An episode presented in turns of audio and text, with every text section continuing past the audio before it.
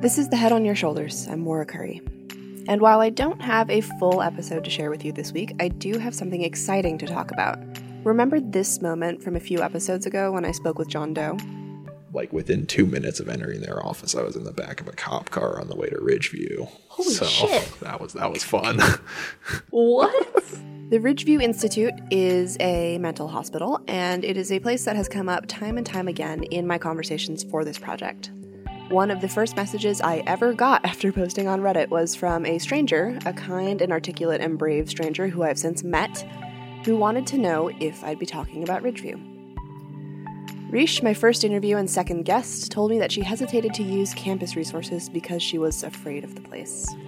And so did G, and so did S. And so have so many other people, my peers and colleagues. People I love and people I admire, the bravest people I've met on this campus, live in fear of this place. John Doe told me the thing he learned from Ridgeview was not to talk to people about his struggles because he knew what happened when he did.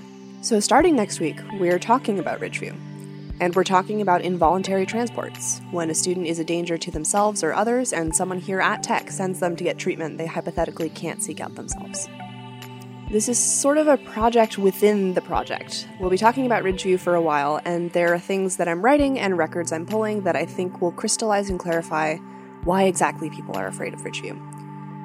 And I hope these things will push for actual change this time. Hearing people talk about Ridgeview has made me want more than anything else to make sure Tech doesn't send a single additional student there. It's bad. But I need your help to make this happen.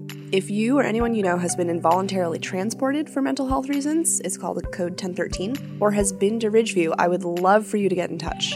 Please email me at headonshoulderspod at gmail.com or DM me on Twitter at headshoulderpod. Again, my email is headonshoulderspod at gmail.com, or you can find me on Twitter at headshoulderpod. I can keep people anonymous the way this podcast has been doing, or I can just talk to you and not put the recording anywhere. I just need as many stories as I can for this investigation, if it makes sense to call it that, to be the most impactful it can be.